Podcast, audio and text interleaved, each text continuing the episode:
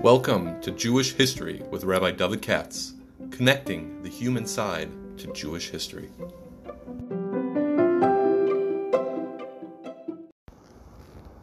For sponsorship opportunities or to support this podcast, please visit our donate page at www.support.rabbidavidkatz.com.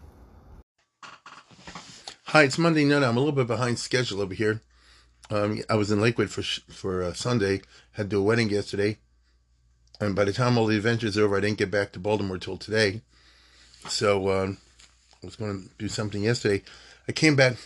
A lot of things happened, but uh, I didn't need to bother you with that. Let me say that I was I had no idea who to do today, and I just flipped through the art sites, and since I've been doing outliers and people not on the main track. Uh, so I looked through all these different things, and I see it's Dr. Revel's yards it was last week, and that's probably most people never don't know much about. I'll say the founder of YU, although it's not exactly correct. You'll see what I mean. Uh, Dr. Bernard Revel, and uh, a very interesting person. So let me say a few words about him uh, tonight. This podcast today is being sponsored by David Kazarnovsky um, from New York, I believe. Uh, very kind. I don't have anybody for the rest of the week for uh, the Parsha and the Haftorah. I hope that will materialize. But meanwhile, thanks to the Kazarnovskis. And um, let me get right down to work because um, I have a full week's of work worth of work to do in many areas.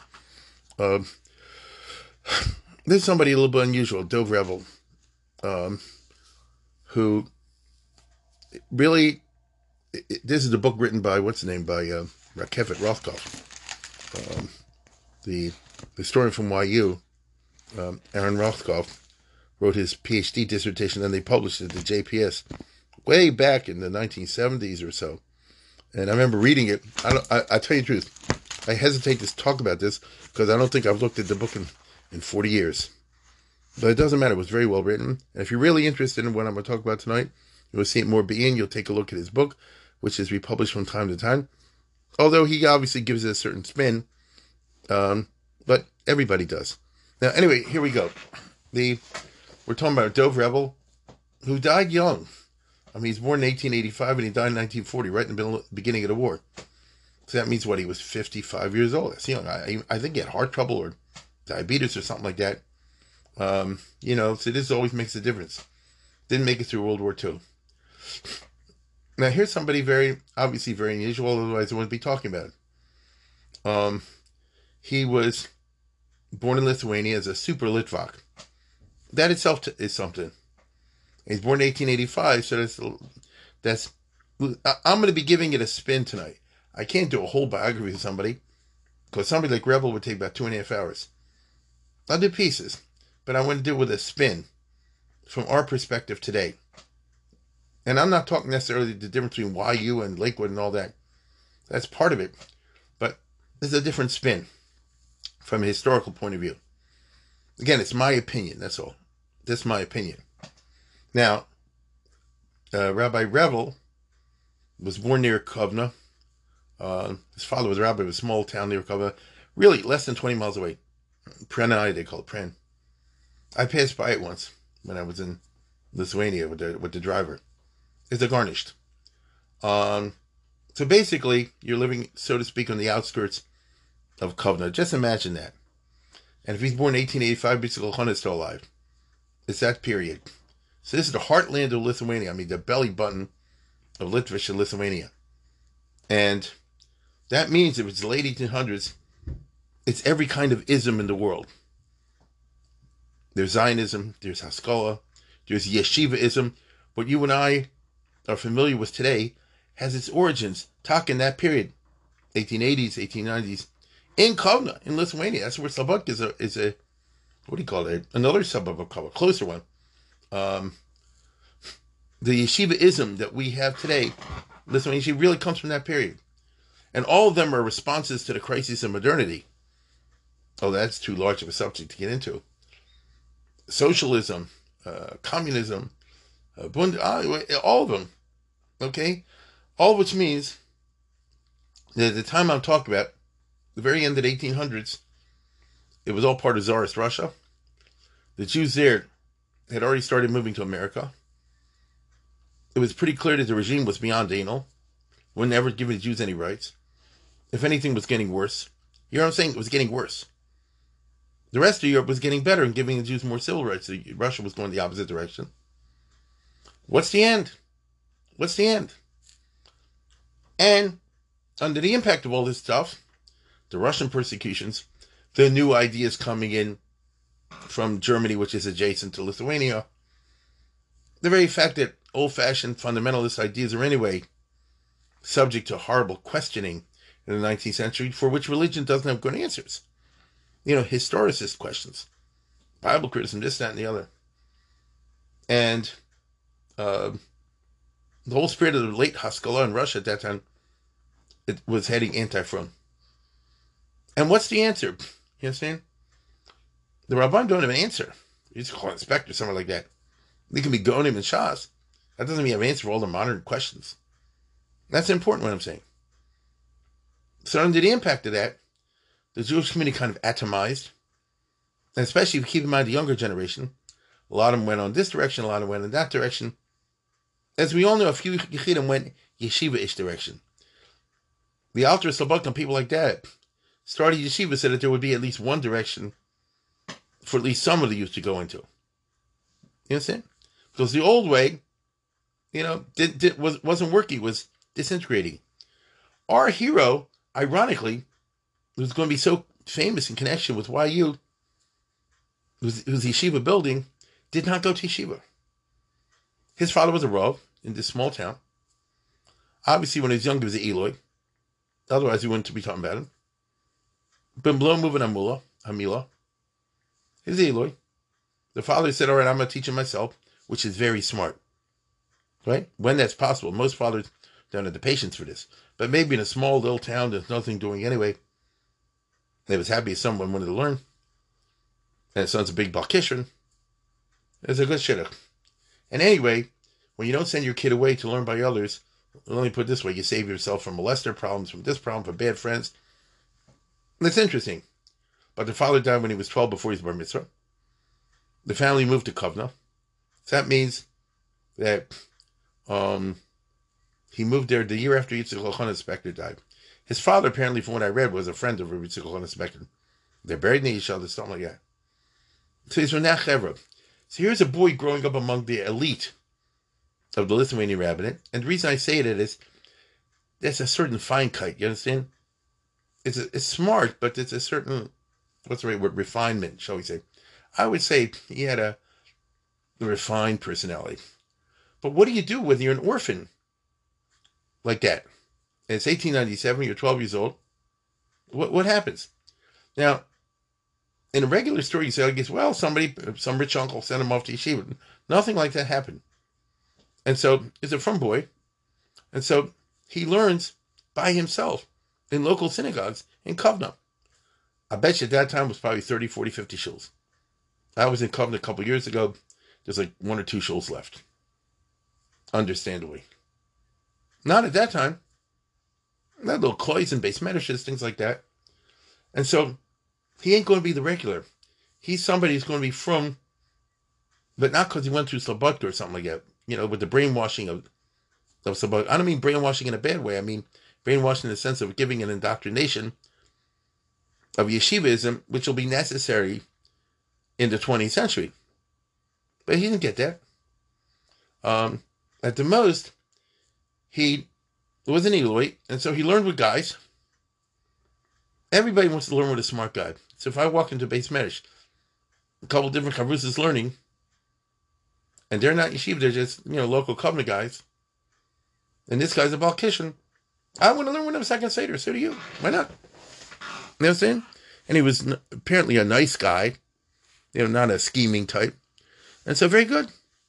Uh, it's now that he uh, uh, I remember he said he uh, used to listen to the speeches from Itzel Peterburger, of the speeches, which obviously made a roshim of him. It's an interesting type of education. It's not a school education. Get what I'm saying? It's an autodidactic education, which, to tell you the honest truth, can be better. It depends. You know, it depends, of course. You don't have a yeshiva hadrach exactly, but on the other hand, nobody's trying to turn you into a cookie cutter and trying to suppress anything. You're not under anybody's discipline. I think that's fascinating. Okay, and, you know. So um, there you are from the late 1890s. He's born 1885, so figure 1897 to 1902. 1903, when he's growing up, he's a teenager. This is how he's spending the years there. Kovna is also uh, a big headquarters of all the isms. Not only the Frumism. Notice you certainly that's what makes Lithuania so interesting. You definitely had your Bate Medrash and those learner types. You did. You also had communists, socialists, Bundists, Yiddishists, Zionists, this type of Zionist and that type of Zionist. Chad Gadyot. You have everything. Plus, assimilationists, people who, want to Russianize, Westernize. You know, if, so my point's like this: if you, especially if you're not in a yeshiva, especially a Lithuanian yeshiva at that time, where they try to be like Jeremy Bentham and exercise total control over you through the mashgiach, shouldn't ever read anything, shouldn't they see anything. Here, a guy's on his own. He's 15, 16, 17 years old. He's from because he feels like being from. Not because anybody's making him, not because the mashgiach gets you in trouble. Because not because they say, oh, you'll ruin your shidduchim. You hear what I'm saying? To me, these are things that are usually unemphasized in his biography. To me, they're very interesting. They're very important. Um, and you have all kind of ideas out there. So I'm sure a guy like this, you know, there were all the Haskalah newspapers and the tracts and the, the essay writers and Achad Am is around at that time and Bialik. It's it's just an interesting place. Okay? Now, he obviously was one of the rare guys that could read all this stuff and stay from. Okay. He went for Telz for a while, but obviously that didn't work. He left pretty quick because Telz was an antithesis of what I just said. you understand? Telz was a control place. Although at that particular time, Telz had a very interesting history and they had some student rebellions and things like that. But, you know, there's a snitch system. That's how yeshivas work. You just got to get used to it. And that wasn't for him. And so he's 17, 18, 19, 20. He's learning on his own. I'm sure he picked up classic Haskalah fashion. Autodidactically, you learn a little math, learn a little history, read some Russian, learn some history, learn some geography, you know, like that. Then came to when he's 20 years old, the first Russian Revolution broke out, 1905, which idealistically people thought will bring down the Tsar or at least lead to a change in the uh, type of administration. And tomorrow things will get better for everybody, including for the Jews. But of course, it didn't happen that way. This is Russia. And so the Tsar put down the rebellions. And actually, they start persecuting the people who've been shy to the rebellions. Uh, he obviously was somehow connected with that, although I don't think much. The guy I'm talking about is not a revolutionary. So he must have attended a, rally, a rally or something like that, or read a paper. He was arrested. Still were a ton of people. And when he gets out of jail, he wasn't there for a long time. I'm going to America. This is why people, you know, left. It's not the only reason, but it's one of the reasons. A lot of people left after 1905. Comes to America, New York in 1905, 1906 Different world altogether. But a strange world. Fascinating. On the one hand, it's the land of the free and the home of the brave. It's a democracy. Forget all the junk you had in Russia. It's a democracy. On the other hand, the problem, of course, is the crisis of Judaism. Because it's the period of the Lower East Side. Millions are coming in. I want you to understand if he came to this country in 1906, I believe it was, Every year during those years, this is Teddy Roosevelt and Taft. Those years, a hundred thousand new Jews showed up in America. Look it up. Look up the numbers. It's crazy. Over a hundred thousand new arrivals came mostly to New York. It's, it's a mob. Okay, it's a mob. This was the big Jewish immigration prior to the First World War. It's crazy. And he was part of that. They come to places like New York and Chicago and all the rest of America. And as we all know, they old guys still try to stay firm.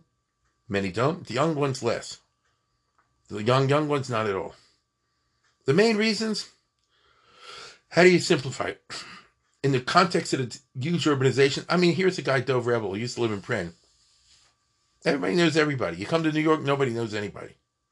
You're as anonymous as you want to be. You can be as from or as fry as you feel like it. A lot of people, the reason that they're staying from, because of social pressure. I hate to say it, and people will deny it, but if you think it through, for better or worse, there's a lot of truth there. You see? Not because of theological reasons, because of social. We've worked to build up a social network and set of relationships to exercise that kind of control, but best we can, but nevertheless, it's a fact. And most importantly, as he surveys the Jewish scene, and here's a guy 21 years old, so typical. Shiva background, well, not Shiva exactly, but Talmudic education background. Ton of those guys. All the leaders in the non-from thing had Talmudic background. And you survey what's going on in America, and you ask yourself the question: anybody with with vision could see in 20 years and 30 years it's all going to fall apart. There'll be nothing left. Now, that means that America was experiencing a profound crisis of traditionalism. The old traditionalism that worked longer before, which was already in crisis in Europe, was in crisis on steroids in America in the first part of the 20th century. And the main reason, looking back from our perspective today, is there was no chinuch. There wasn't even an attempt to set up chinuch. You know, the haters and all this other junk because it was junk. It was junk. And it turned the kids off. And there were no day schools. There was nothing. Uh, there was one or two day schools in, in New York. So without that, let alone yeshivas, forget about it. So just on that alone, everybody has public school. Now, he's 21 years old. He's got to work look out for number one. He knocks around for a couple years, trying to figure what to do. Meanwhile, and remember, he, he knew how to learn very well. He was Eloy. And so he meets somebody, big Rabbanim of that time. Now, I told you, I spoke a little bit, a little bit, a little bit once about Blazer Silver. I never finished it. He was from the best that I've got to Rabbanim. But that doesn't mean they were all like him. At the time I'm talking about the two big rabbis, the Agudas Rabbanim just started, and they were trying to clean up the act to some degree in America against phonies calling themselves rabbis and this, that, and the other. And they succeeded to some degree. They also failed to some degree. So one was Ramaz and the other was Rabbi Leventhal. Ramaz was Moshe Zevulun Margulis. It was a big literature Rav. And he was successful in America. We ended up becoming the rabbi in KJ, know, which is now Lookstein. Um, Lookstein is some kind of descendant of his. Uh, literature Rav, the old school. Um, very, you know, held in high esteem. And uh, he was taken to be the Yiddish speaking rabbi in the KJ. But to show you how screwed up everything was, the KJ, which was uh, uh, Russian Jews who had come a generation earlier than the others. So they were already a little more settled and more uh, successful. So they want to be more Americanized, but they don't want to be reform or conservative. But they're so screwed up, they had two rabbis, one an English speaking rabbi and one a Yiddish speaking rabbi. The Yiddish speaking rabbi was Ramaz. Oh, big gaon. The English speaking rabbi was Mordechai Kaplan, who founded the Reconstruction. So I'm just trying to tell you that's how what Andromusia America was at that time. And the exciting new movement was conservative. Solomon Schechter came in late 1902, beginning uh, and started in 1903. The Jewish Theological Assembly was supposed to take off and do amazing things for Yiddishkeit. I say again for Yiddishkeit. It, the way it was sold would be a, a, modern Orthodox. It's not true, but that's what they said. This is going to change everything. But anybody who knew knew that basically they're precursor. What I mean by that is like this: they do not believe the Bible comes from God. And so, if you don't have that, then the rest of it, where's it going? And so, people like Moshe Margulis. And the other guy was Rabbi Leventhal, Rabbi Leventhal from uh, Philadelphia. He was like a big rabbi in Philly. And these two were the main guys in the Agudas Rabbanan, who had just started. And they were, let's see. Hi, hi, just got interrupted. Somebody wants me to go to Israel to talk. Anyway, listen. Um, so I was talking about Leventhal and uh, and uh, what do you call it? Moshe Margulis. These are the early years that I go through Rabbanim. They knew what's going on in America wrong. They had a, a, a very, you know, kind of basic idea of what needs to be done, but they couldn't do it. Because what you have to understand is the people who came to America, right to left, all wanted to Americanize. This country was so free and so nice, even with the sweatshops. And the culture seemed to be so superior to what they'd seen before that they all wanted to Americanize. Adraba, the very fact that America made no um, pressure on them to convert or anything like that was itself the biggest inducement to do so. And what do you do about that? And you can't say, what I'm trying to say is like this a post World War II Rabban Kotler approach, which is or Hasidic approach was that you should reject America while you accept America. You know, you don't want to Americanize. That's that doesn't fly in 1905, 1910. I have to get that across. That's not what people wanted to hear. They want to hear the opposite. Show me how you can become American and still be Shomer Shabbos. You know what I'm saying? Uh, if you don't get that, then you don't understand the whole era. And um, it's really very interesting, by the way. Even the Frum Frum felt this way, and uh, and whoever did their, children certainly did. So the point is that how you going to change it? Now there was yeshiva Yitzchak already, meaning when Yitzchak died, they actually set up a yeshiva gedola in 1896 or so in New York, the original RIETS, uh, but it was a big yeshiva, and it was going nowhere. Okay, it was going nowhere. Um, but what do you call it? The uh, uh, Balabatim, who supported yeshiva, had a funny attitude. Anybody wants to go to college or do high school on the side, they won't pay him to learn. Because I'm paying you, I'm paying you to sit full time. Right? It's it's like a businessman's approach. It wasn't that they were ultra firm or anything like that. They were firm in their way. But these guys who came over and said, I want to learn in yeshiva a couple years, but meanwhile, I'd also like to become a doctor, a lawyer, this, that, and the other.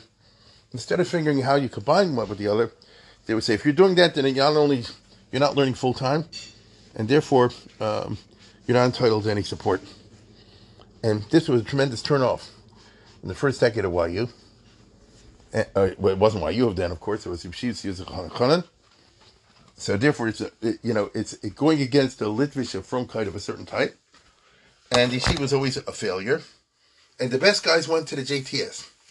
This is the problem. There were years that a whole bunch of the guys used to go JTS because the Jewish Theological Seminary said, "Come by us, and we'll train you to be rabbis, and you'll get a good speech. You know, you'll uh, you'll speak English well. You get the the uh, modern shuls, and you'll be able to make a parnosa." So this constant hemorrhaging was a fundamental problem.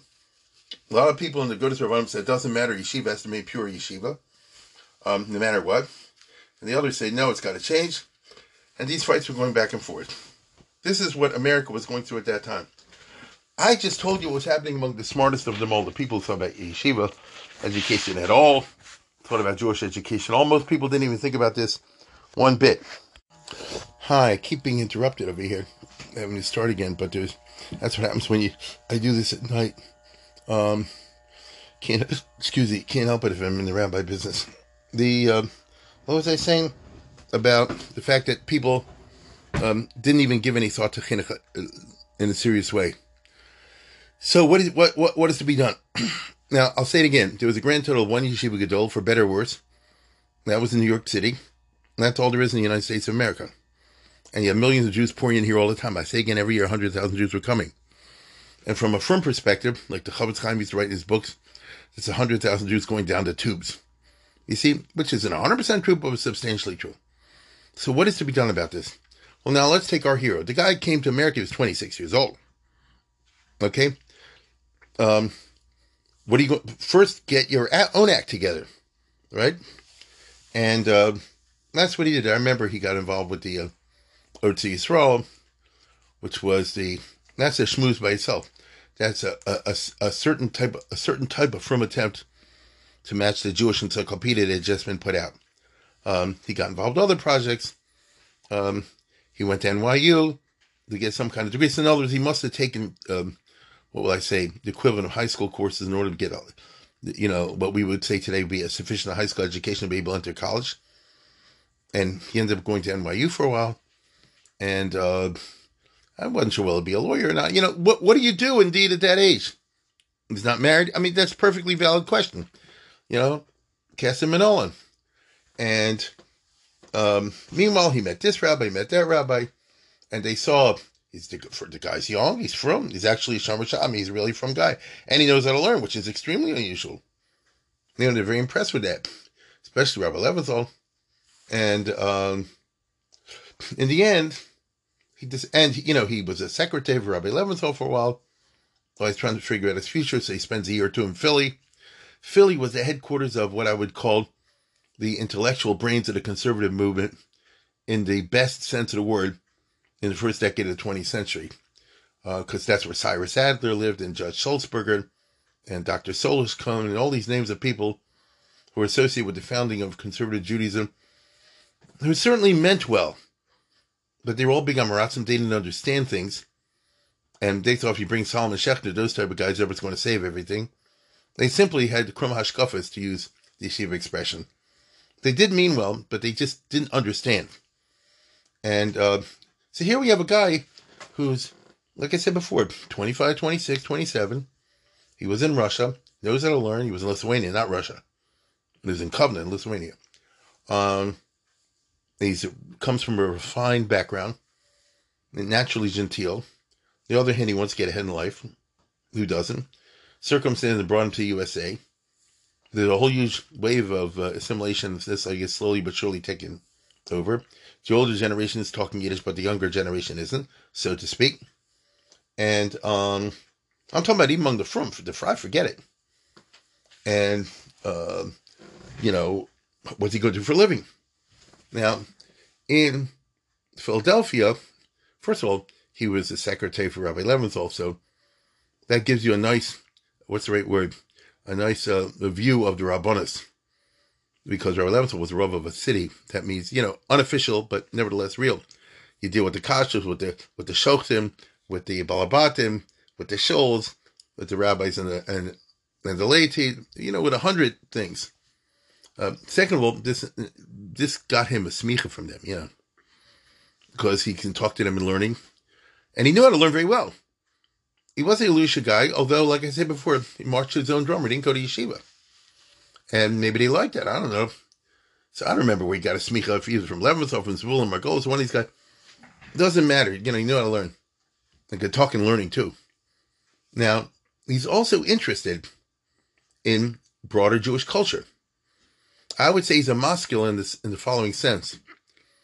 He's a masculine, but from uh, that he's interested in the outside culture, which doesn't mean he's neglecting his own. And second of all, he he is willing to subscribe to a larger definition of Jewish than just Gemar, Gemar, Gemar. Even though he was fully home in Gemar, Gemar, Gemar, he loved it. But there's other stuff there too.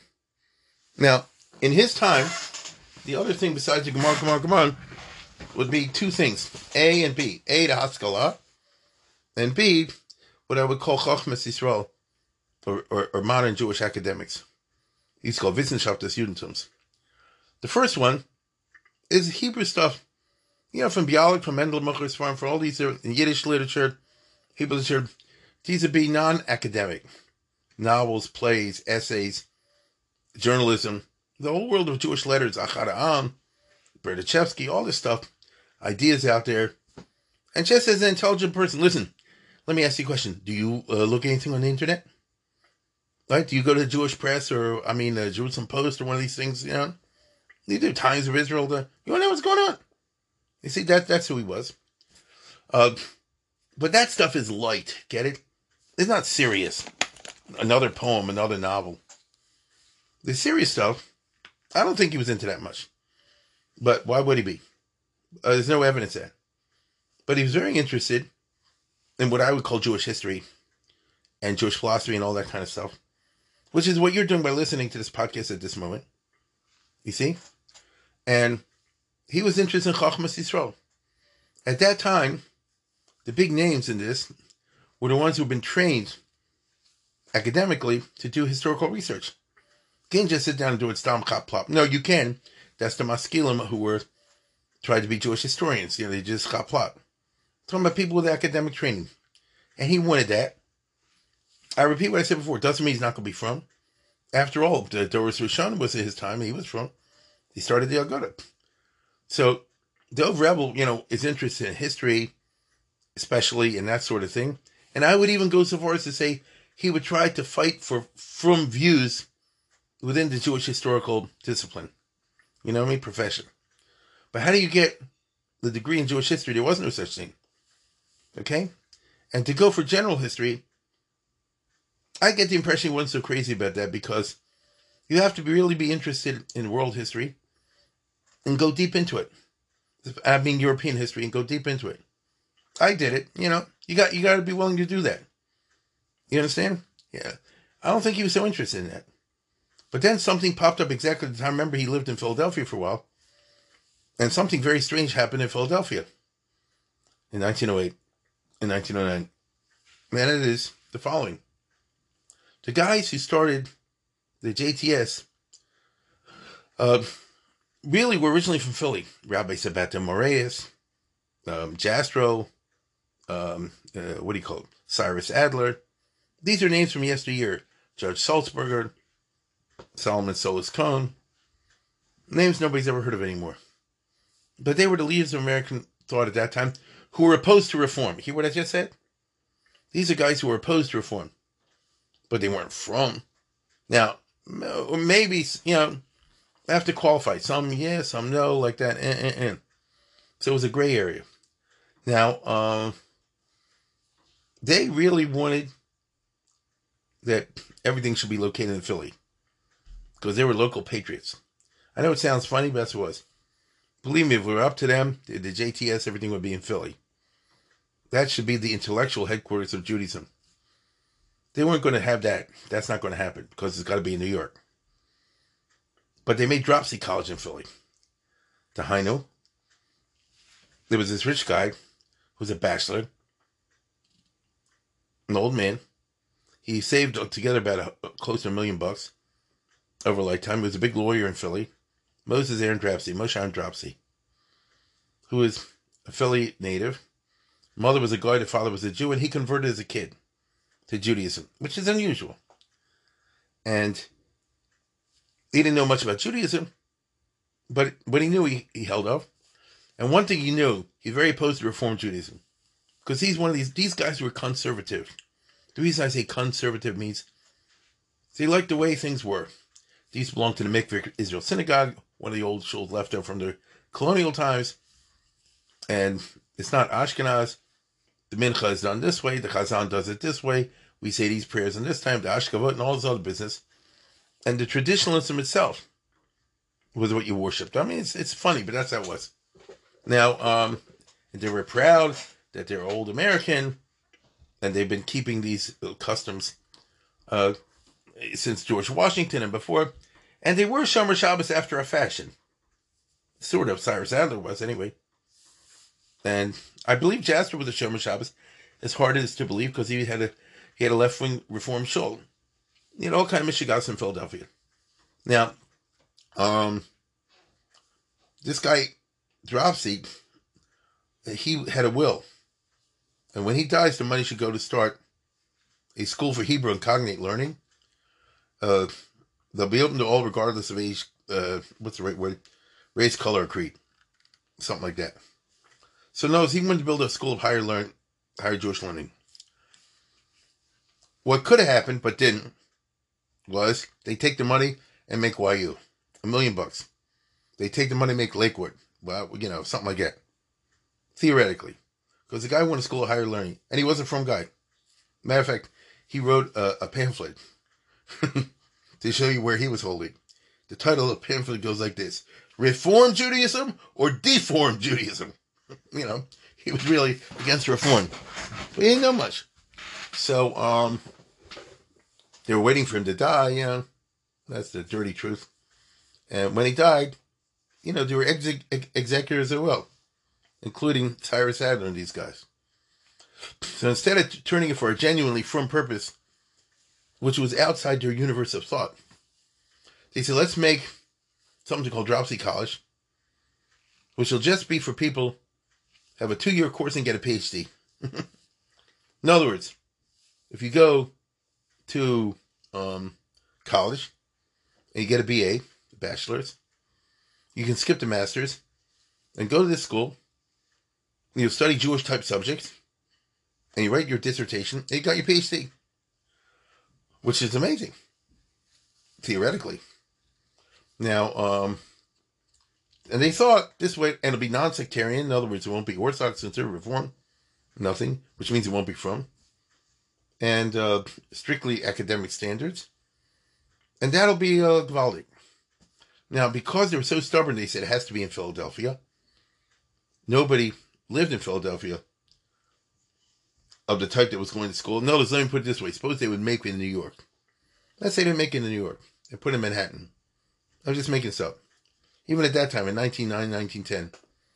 Every student went to the JTS, and every guy went to YU later. And everybody went to Stephen Wise and all this other junk. It would all go to Dropsie, because why the hell not? Get two years, get your PhD. It's a real, it's a genuine PhD. You see? It was an American PhD. For was nicht.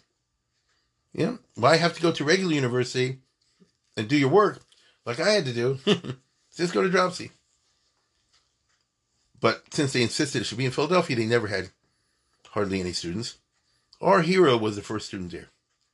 Get it? Our hero, Dov Revel. He knew all these guys.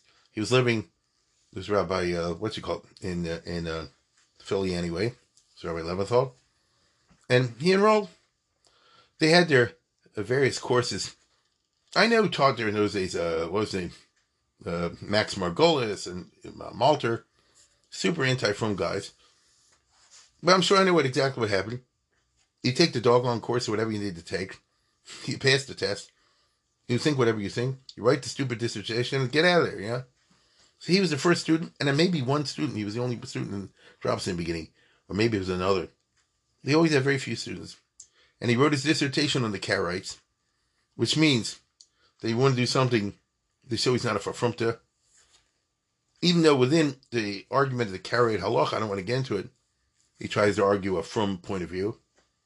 This has to do with 19th century Russian pseudo discoveries of old Karaite manuscripts. It's not new to us now. And the bottom line is now he's Rabbi, Rabbi Dr. Revel. Right?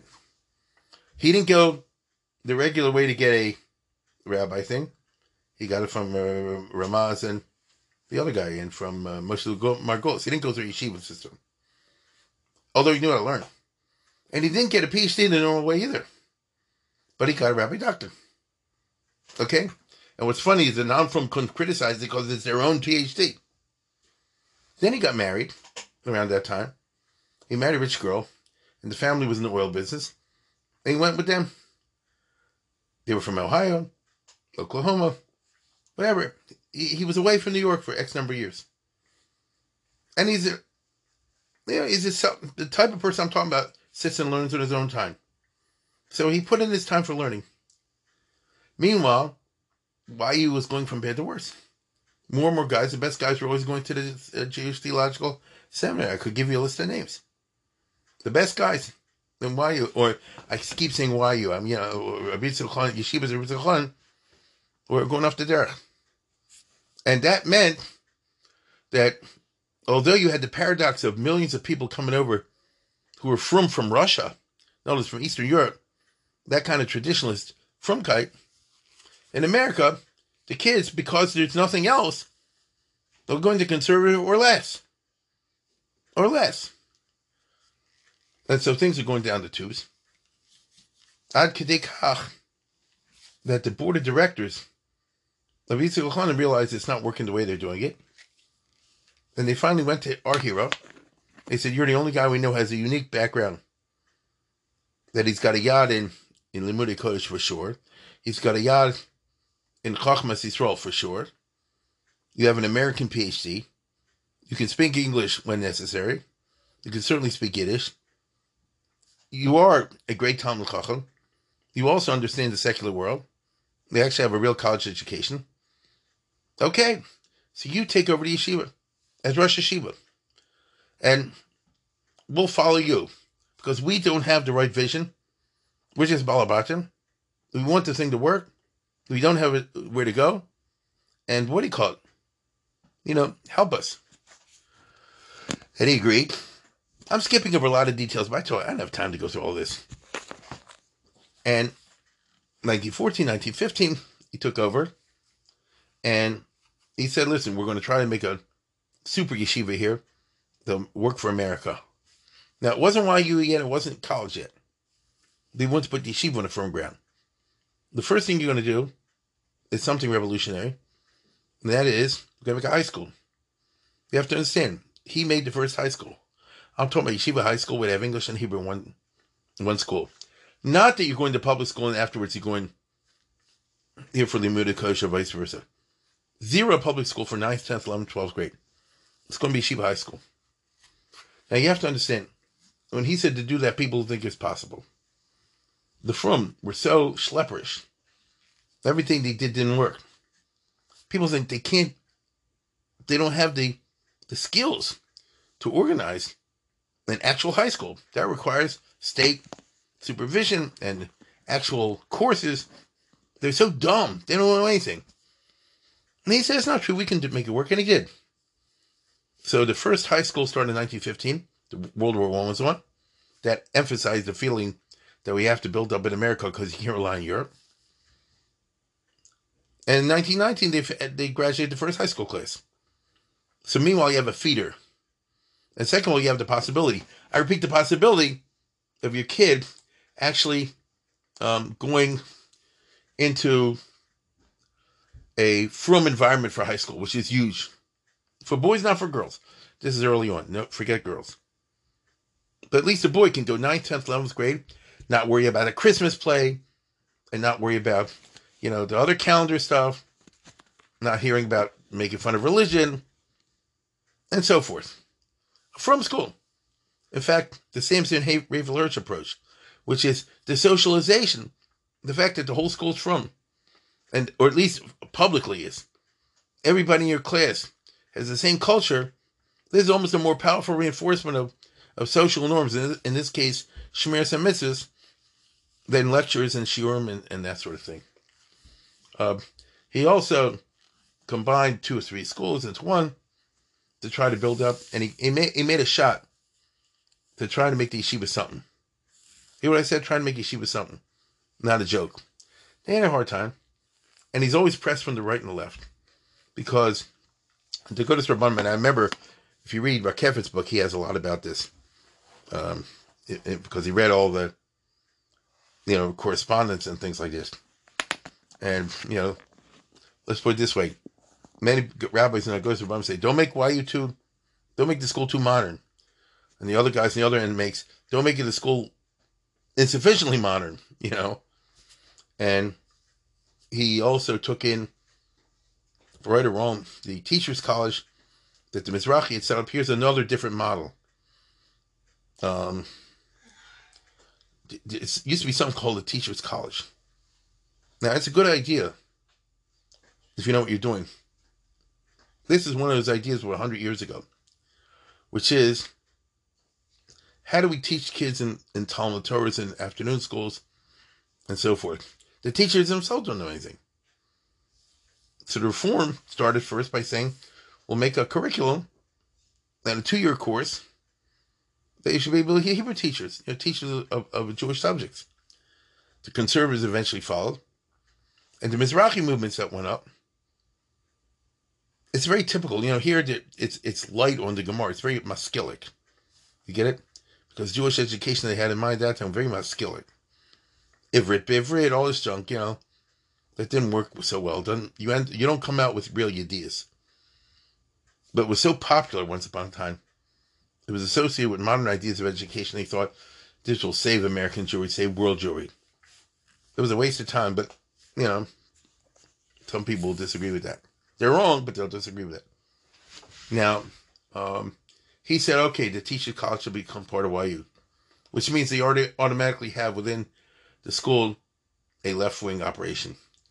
Um, little by little, he has the, the vision that the only way, in his opinion, to save American Jewry is to make a a, a university. A, he didn't call it this. The yeshiva slash university. They'll be like Harvard. It'll be so big and chashav. They'll exercise tremendous hashpah the American Jewry and keep a lot of people from. What I'm trying to emphasize is he wasn't yeshivish exactly by his background, and he had a Klal Yisrael type approach.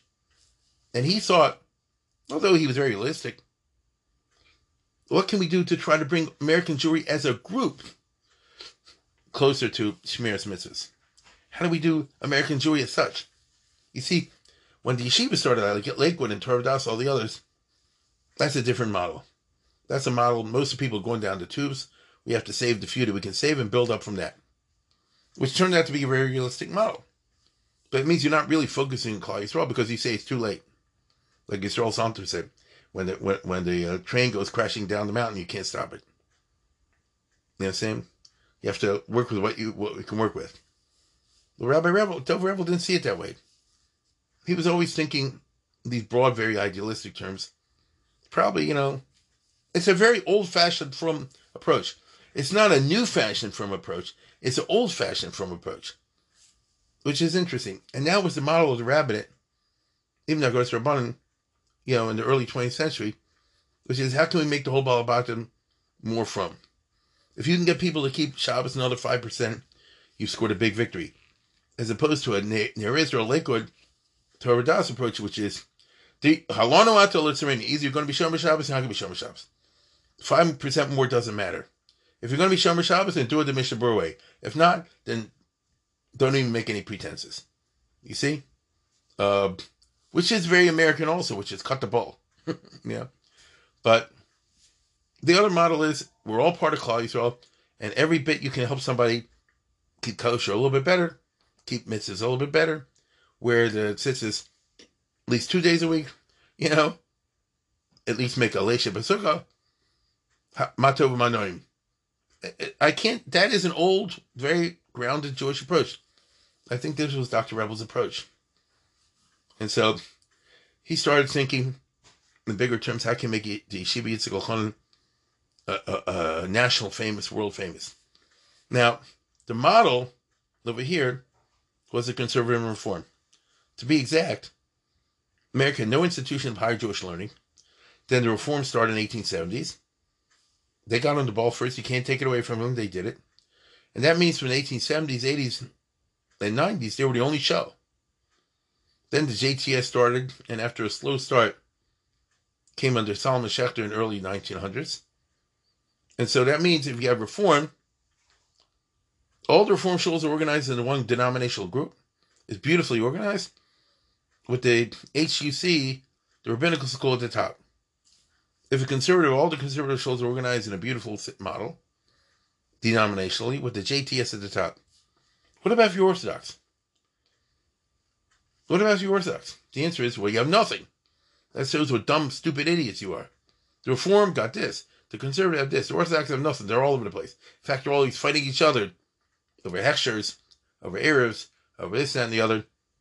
They were so busy fighting each other, calling each other names, they don't do anything constructive, which was true. And so the model over here is what I would call the OU model, which flourished once upon a time. And that was that all American Jewry that are at least Orthodox should be one Zach, and why you should be at the top. Okay, this was possible to think in this way because all the Jews coming over from Eastern Europe they're roughly similar. They all spoke Yiddish.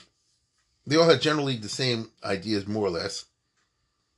There's to be one large yeshiva that can have thousands of students from all over the country. Not Manayim. You know? And that school will train Rabbanim, set up the English speaking rabbis to all those types of shuls all across the country, all across the North American continent, US and Canada, and therefore that'll be the analog to the conservative reform. It's a certain model. Um, he, he definitely wanted that. Now, you know, and I know that the way Orthodoxy evolved in the United States, especially after the Second World War, were radically um, atomized. Uh, there's no such thing as a movement called Orthodox Judaism. See, there is a movement called Reform, there's a movement called Conservative, there's a movement called Reconstruction. Orthodoxy is a world, right? It's not denominational. It's not like France, where all the Jews are French type, or Germany, all the Jews were German type. In America, you have every different type, especially after the Second World War. And so, what's the Orthodox Judaism? It covers a lot of things. You got your Hasidim, you got Mitznagdim, you got your Litvishi, you got this. You got the Ekis in uh, Washington Heights, you got the uh, Satmar and the Monroe. You know, you got all kind of different groups. And no one can speak for anyone else. You understand? You have the, the you know, the Aguda and the, and the Bnei Akiva. You have the Young Israel and you got there. Each one makes Shabbos for himself. That's the way it goes. We don't even try nowadays to have one blanket organization for all the Orthodox. Isn't that interesting? You know, you and I grow up, we take it for granted. Here we have uh, probably two and a half million, a million Orthodox Jews if you put them all together. Something in those numbers. Nobody's telling anybody else what to do, or nobody's listening to anybody tells them what to do. We make Shabbos for ourselves. You know, this is how it goes. It's like Will Rogers used to say, I'm not the member of an organized political party, I'm a Democrat. So I can say, I'm not the member of any organized religious denomination, I'm Orthodox. Which is true. Now, Dr. Revel, 100 years ago, literally 100 years ago, was thinking different. And he said, maybe we can get all the American Jews to be one Zach, not shoving down anybody's throat by, by consensus. And Yeshiva Chochanan will be at the top of that and a glory. What's wrong with that? And not only that, listen closely. La Fouque, the reform, which has only a few students, it's a trade school. You go there to be a rabbi and make money. So how many students they have every year by the reform? 10, 15, something like that. And same thing with the conservative in those years. It's a trade school. You learn to become a rabbi. How many students did they have in those years by the, by the conservative in each class? 20, 25. You see what I'm saying? Something like that. The good years. The good years. As opposed to that, we have a firm approach. I'm looking hopefully that yeshiva should come build a big, not 10, 20 guys, 100, 200, 500, 1,000. Why not? Why not? We don't believe that yeshiva is a trade school. Of course, you're going to turn out the Rabbanim and the Klei Kodesh, but we also want Balabatim. We want Balabatim who are who are Yodei Sev, who like to, to, use modern expression, I want a brain surgeon who gives a tuffy me. What's wrong with that? What's wrong with that? And it's doable. You see, that was beyond the hasaga of the non-from, but it's not beyond the hasaga of the from. It's it, it, it, agree with me or not. That is the YU model. By the way, nothing wrong with it. It's a great model. The guy's a brain surgeon. He also gives a Daf Yomi. That's a great model. Okay? So he figured like this. We'll outshine eventually. Won't happen overnight. The conservative, the others, and we'll push them out of the water just by being bigger and, and better. Now, it didn't happen that way exactly. I understand that. But in a very interesting way, some variation of that happened. Not during his time. He started in 1915. Took about 10 years for him to start to get his act together, make the high school, and in the teacher's college, try to get a better building. But at least he had a vision, right? Now, one thing I never liked about Dr. Revel, who was a wonderful person, a great person, is he picked up from America all the hyperbole. Whenever I read his speeches, we're going to have the best of this and best of the whole Torah Mata idea. It's like highfalutin idealism. You can't really have Mata in the Revel way, in which each one will fructify the other one. And I mean, let's put it this way: there's no, as far as I know, there's no such thing as a kosher biology. You know what I mean? It is what it is. And in history, believe me, You see the efforts, what happens when you try to kosherize history or anything else. So I'm more comfortable with the idea like this. A Veil. This is the Limudei Kodesh part, and this is the Cholka part. But that's how I was raised. That's my education. So I'm a Baltimorean. You know, I can't, that, that's who I am. And, and I realize there's other models. He kept talking about the fact, you know, the synthesis and all this stuff. It sounds good to some degree. I've read many memoirs of guys who went to YU in the 30s and all. They said there was no synthesis. There was the Moody Kosher, the Moody Choler. He said we're going to have, we're going to turn YU to a combination of Harvard and Volozhin. I mean, it's a nice phrase. You get it? But you can't have Harvard and Volozhin. You can have Harvard. You can have Volozhin. But the more you have of one, less you're going to have of the other. So he liked to use these big flo- floating terms. But you want to know something? Maybe that's what ticked off the. Maybe that's what turned on the millionaires. You know, they like that kind of rhetoric. And he was able, in the 20s, to at least build a vision and get people interested in the vision. Even non from. When I say non from, people are Orthodox but weren't observant. And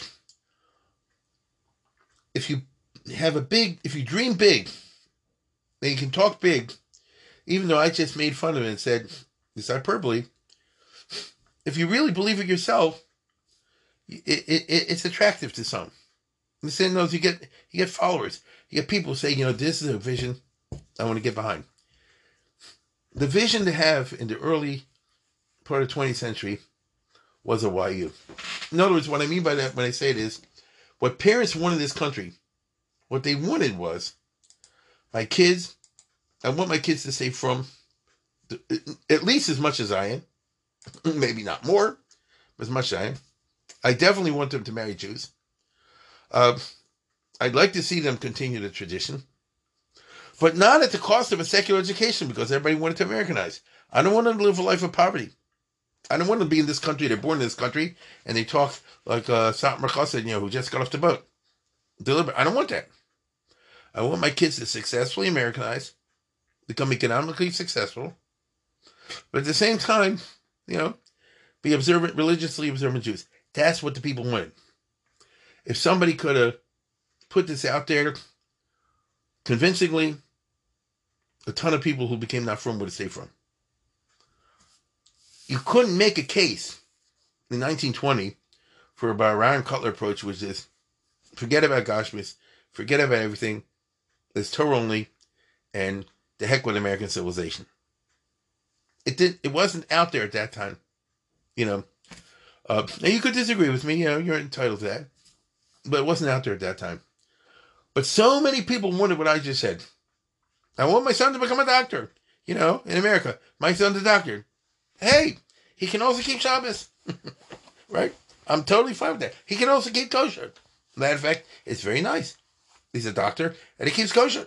That would be such a kiddush Hashem in the eyes of the people at that time. You can't can't believe it. He was on to that. You understand? Oh, hey, let me fix this recording here. I keep having to switch this. Um, so what was I saying? The idea that you know you should have a, a, a good degree, make a living, plus within the from context, which is basically the idea of the Roman Catholic Church. I mean, they created this. They worked for them. If you're a Catholic, you can go from kindergarten through Notre Dame or Georgetown or Fordham and get a good degree, right? You know. So that's all he's doing. This would be very popular. Uh, suppose, I'm just trying to paint you his ideal, which didn't happen. Suppose YU was not located in, um, you know, in Manhattan over there. Let's just pretend for a second they bought a town, you know, like Harvard is in a certain place, Princeton, whatever. They bought a gigantic campus somewhere, like a self-contained campus. I mean, you know, like one of these huge university situations. And there'll be a town there. And thousands of students, ultimately male and female, would go to school there. Now, is this what you do? You went to high school in Baltimore, went to high school in Chicago, went to high school in Houston, in Atlanta, wherever, Detroit, St. Louis, Milwaukee, you name it. And then for college, we go to this place called YU. Again, it wasn't called YU in his time, but you know what I mean. And it would be a yeshiva and a university. They had every kind of graduate school you could think of. And just like a state university, you'd have thousands of Jewish students here. Thousands. I mean, thousands and thousands. Several tens of thousands. And they'd be going there all the time. And you'd be pursuing your degree from beginning to all the way to PhD or MD. At the same time, you'd be taking your Limudei Kodesh classes of various types. A whole city would spread out around that, as happens with university towns, college towns. So you'd have all the professors and all the teachers, and everybody lives, living over there. It'd be um, a from situation, It'd be modern Orthodox, but in a in a good sense. It's a it's a, it's ideal, you know. Um, instead of the Lakewood being the town that you know, uh, uh, uh, what's the right word, grows around the yeshiva, it'd be some kind of YU situation. So this place is located, you know, like like uh, University of Maryland is located in College Park, and Penn in, in State College, and other places, you know, in their towns. That's what would be. And every student in America, or lots of them, would spend four years or maybe even eight years in that environment, and that would give them a tremendous oomph for the Ishkites. And when they go out and settle wherever they settle, they want to keep Torah mitzvahs. That's that. That was the idea he had. So he knows he was enamored of the American university system. He just like the Jewish part to have its take on it. Now, he was sufficiently able in the early 20s, which was um, mid 20s, which was a period of prosperity in America. I don't know if you know this or not. Um, after the First World War, um, when it was over late 1918, Woodrow Wilson, within a short time, got a stroke. And so there was nobody at home in the White House. And the economy crashed. And it was a depression. This is not the Great Depression. And then the Republicans came in and depression lasted for a while. This is in the old days where they just starved the depression out, you know, without any government intervention. And by 1923, the economy was roaring. 24, 25, 26, 27, 28 was uh, uh, amazing growth. Okay? By the time we get to 1928, there was no unemployment. It was 4% unemployment. Uh, look it up if you're interested. So everybody was making money. So at that time, they were from guys or people who were Orthodox, you know, by affiliation. And he was able, there was a famous banquet, I think Hanukkah time, if I remember correctly, 1924. And he said, we got to really make, got to raise a million or more. And uh, who was it? Harry Fischel, who was the Orthodox millionaire. He was a Shomer Shabbos. Got up, he said, I'm pledging a hundred grand. And another guy's at a hundred grand. Another guy's said a hundred grand. Another guy's 50 and 25. It was incredible. Nobody ever gave that kind of money for anything, let alone a yeshiva. Right? Let alone a yeshiva. I repeat, at that time it was not yeshiva college. It was just Yitzchak Elchanan. You know what I'm saying? They didn't say we're giving the money for yeshiva college. They may have hoped that's what will happen, but that time it was just strictly for yeshiva. And uh, I want this place to take off the way Dr. Revel wants it. And they raised close to a million which the New York Times was like in a major heart attack. And that's how they built their building, you know, where it is now, which is a big deal. He bought all the property over there, but he put down, you know, uh, what do you call it? You know, uh, down payments and so forth. And I mean, why you would own three of, uh, at least if I remember correctly from the book, they own three or four times the amount of real estate that they own, maybe more. That whole area. The trouble is, a couple years later came the depression. A lot of people promised money didn't happen, and the expenses were there, whatever, and so they had to sell off a lot of it. And so what I'm trying to say is like this: for five minutes he was riding high. I remember he had like a a Cadillac or Rolls Royce chauffeur, you know, in the mid twenties, Dr. Revel, to go around to the millionaires to raise their money.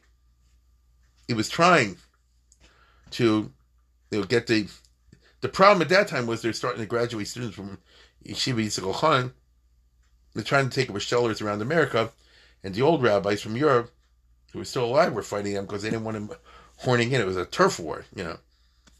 I remember if you read your Catholic book, there's a lot of turf war issues. Um, but you know, which I understand. You know, new guy shows up is killing my parnasa. This is the ugly side of the rabbit. A lot of these guys had hechshers and all this other kind of stuff. Uh, on the other hand, the younger generation wanted rabbis that could speak in English. Is this the way it is? So it was a tricky, you know, business. They had that kind of politics. Uh, he wanted the yeshiva to be a real yeshiva, and very much in the Litvish style. He said the only way it could be if you have to have a gadol here, and he's the one who started the tradition which was not performed. You can't tell me any famous rabbi that taught Yitzchak for rebel showed up. There weren't any. Yeah, God's fine, Magen Shears, you know, but nothing special. And he said, we're going to get the Metzger Eloy, and later Moshe Soloveitchik. We had Moshe Shkop teach a year. You know, other people like that. And I was really big Talmud Chacham.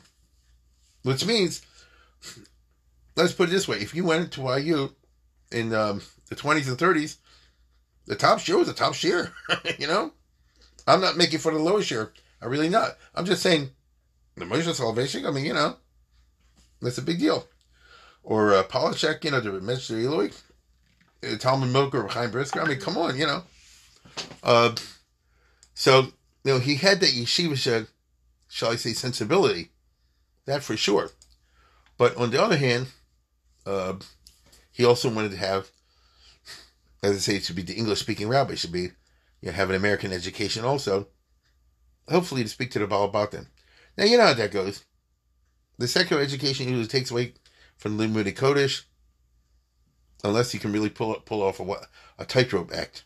On the other hand, if you get a rabbi with no education whatsoever in American culture, we get a guy who's just going to scream at everybody. He's not he's not going to have much of a rosham. So it's you know it's it's it's a tricky it's a tricky business. Um, now he I'll say again, he wanted his idea was build it up more and more. He found out that you can make your own college. I don't think he even knew that. So I remember I heard once a uh, tape recording.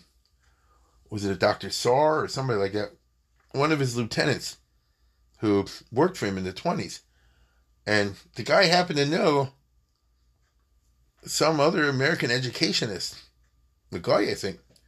And he said, you know, I think you brought up in the conversation, what does it take to make a college? And he said, well, you need a half a million, you need this, that, and the other. Wasn't beyond reach. And um, that's what led Dr. Revel to say, I guess, well, let's go for college. Because that'll just enhance things.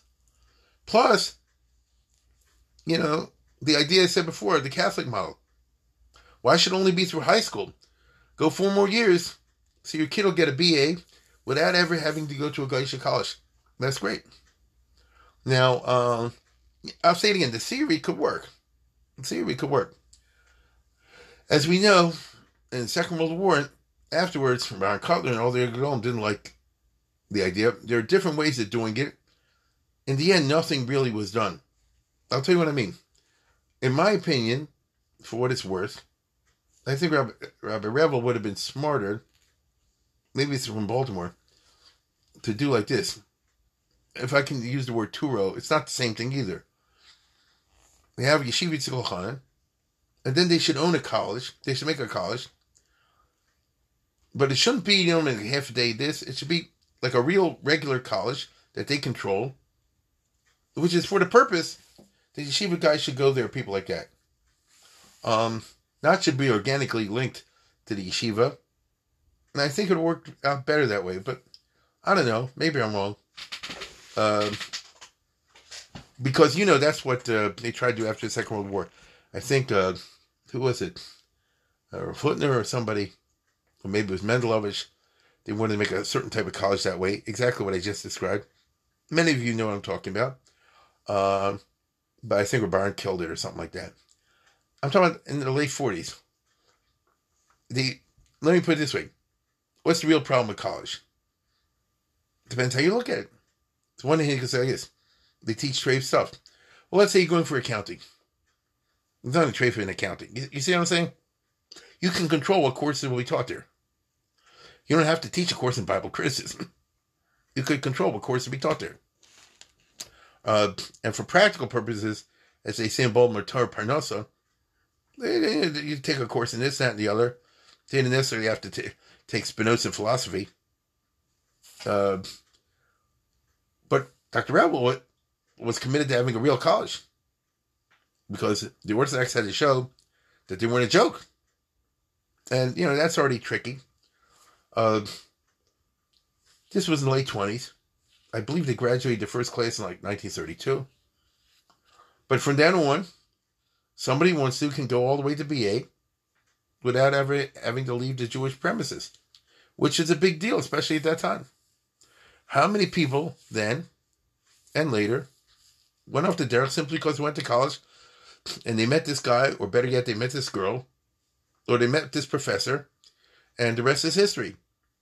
Go for the fact that you don't have that just by itself reduces significantly the percentage of people who are going to leave the derech. Uh, the critics of why you don't give enough credit for that. You understand? Now, um, he never had a university. That came later after his time. He would like to. You know, it would be his dream, but he wasn't able to do that because when the depression hit, the money ran out. He had to sell a lot of the land. He was begging. I remember they couldn't. They, they owed thirty thousand dollars. They couldn't raise the money. It was that bad, and they just had a hard time. Um, so he was trying all he could during the thirties to try to keep the, the, the college afloat, and of course the yeshiva afloat. Obviously, Hitler was rising at this time. That made things even worse. He wanted his best to have the Gedol Yisrael, by which he meant the Lithuanian rabbis, legitimate yeshiva college. You know, yes, no. Most of them came, they spoke there, they gave shiurim there. That didn't mean that they really held from it. You know, they did and they didn't. It's like that. They did and they didn't. Uh, I'm not going to the story of Wasserman, but most of the people uh, you know, uh, spoke there. Everybody knew he's very from. Everybody knew he's very idealistic and, and what he's doing L'Shem Shamayim. There's nobody question that. Right? You can question, you could agree or disagree with the methods. There's no question he meant well. And there was no question he was a tzaddik. I'm be clear about this. You know, he gave his money away for tzedakah, all that kind of stuff. He was a tzaddik. He was brought up well. And he was a Baal Musar too. When I say that, I mean, he conducted himself, as far as I'm aware, although there's a few incidents here and there, there always is, but overall, uh, you know, very much in a, a ethical way. Let's put it that way. Um, and he was fighting real hard a big trend, which at that time was almost like an undertow, towards conservative. That's just what America was at that time.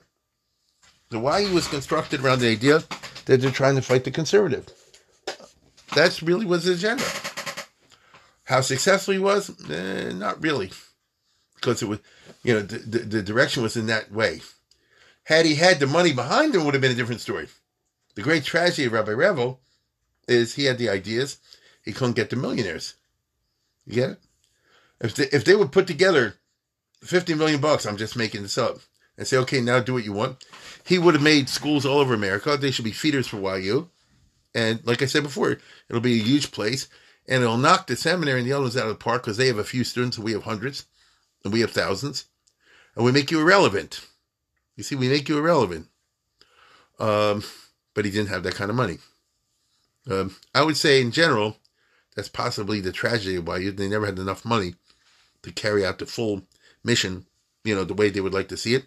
I heard Norman saying Norman Lamm saying himself. I heard him, which is true, because you're not talking about a little yeshiva over here. Although today, the yeshivas themselves have huge, you know, budgets, as you know. But to run English and Hebrew in a campus and all the rest of it was was much much harder, and. Uh, the big tragedy, again, I'm skipping around, but I just give you the main highlights. The big tragedy, as I would say, is first of all, he couldn't get it across that all Orthodox Jews in America should back YU the way he wanted it. Matter of fact, the Frum said the Frum preferred Torah Vodaas and other models. YU wasn't Frum enough for them. Among other things, he was a Zionist. They at that time were a good anti-Zionist. Uh, he was a Zionist like a B'tzikol Chani, you know what I mean? Klal Yisrael should build a Eretz Yisrael. He was a from guy. He wasn't in favor of the non-from stuff. But on the other hand, Mizrahi was the big organization. He was part of it. I'll say it again. He was a, a big member of Mizrahi. He has always been committed to that. Um, uh, they were the flagship institution of that whole shita. Um, whatever the case is, uh, here's the thing. As the 30s unfolded, you saw uh, Europe is, is in big danger. He died in 1940. He died in 1940. Um, I guess late in 1940. By that time, Hitler was already invading, took over Poland. He was about to take over Lithuania and the others. It didn't happen yet. They were writing him letters. I remember Rothkoff has in a book from uh, Gifter and tells and others, help us, save us. And he tried to do what he could to give people jobs. He saved whoever. You know what the State Department was like in those days. Um, and then he died right then, like December or something like that, 1940, smack in the middle of the war.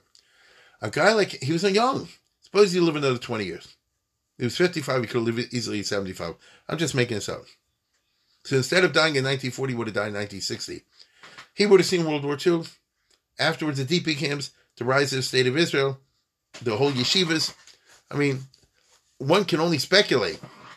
And it's a very interesting conversation. How would Dr. Revel have, have responded to the influx of Gedolim in America, the rise of Medina Israel, um, the possibilities that that raised, uh, the tragedy of the Holocaust. I mean, it's fascinating because he was a Litvish Jew. So the people who were wiped out, I repeat, wiped out in Europe, especially in Lithuania, that was his people. They were all killed, as we all know. Uh, how would that affected how he saw the vision of the institution? Uh, how that affected how he saw American Jewry going? Because to tell you the truth, in the 20 years after the Holocaust, that's when the um, conservative movement went white hot. But it didn't go white hot among the Jews who were educated. It went white hot among the Jews who were not educated. He's been saying like this: if the millionaires would back me up, I could have by now have created at least a chalik of a generation that were not ignorant, and then he wouldn't have gone for the conservative. You know what I'm saying? What is the history in America?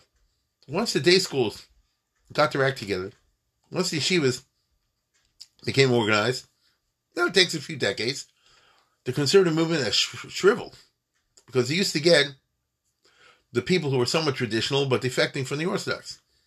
Once you close it up and give them a real yeshiva education that they don't want to defect, the conservative can't supply their own from their own. Their own falls away, most of them, off the derech, they leave the conservative. That's why they shrunk to a nothing. He had this plan in 1920, but he didn't have the wherewithal to pull it off. So it's a kind of a tragic life, even though he poured his heart and soul into building up the school. And of course, why use a, a big place? I mean, you know, it's silly. You know, I'm not going to say silly things about it. It's a big institution, famous place. Uh, did it turn out the way he would have wanted? I don't know. It's a it's a nice question. I think, uh, all kidding aside, they have conferences to discuss that themselves in uh, YU in those circles. But um, the main plan, which was you can only save the Orthodox as much as you can through education. You have to have good schooling systems. You have to have good post schooling systems. Uh, this he saw 1920, 1915. You know, there's no such thing as a kid staying from without from high school. We take this for granted for granted today. He started it.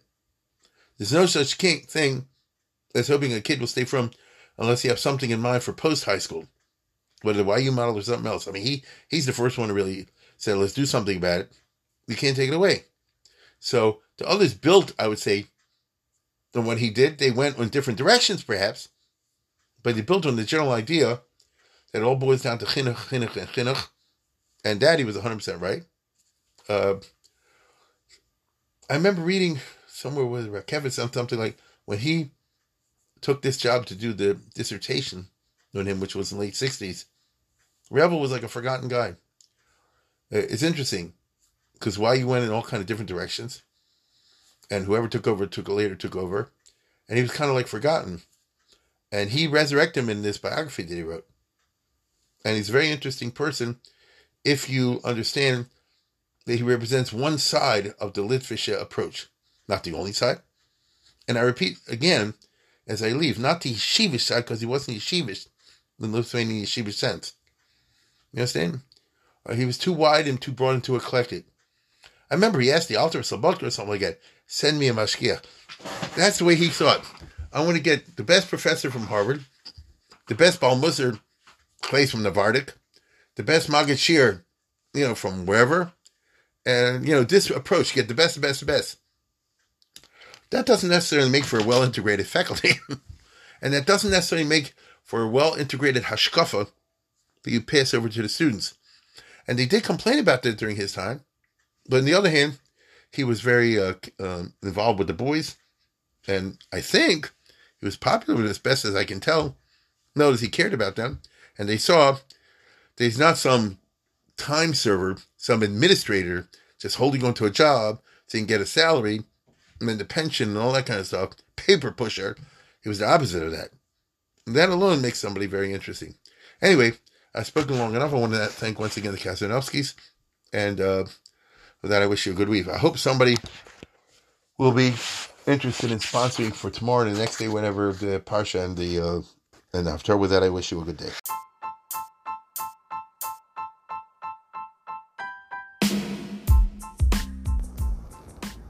For sponsorship opportunities or to support this podcast, please visit our donate page at www.support.rabbidavidkatz.com.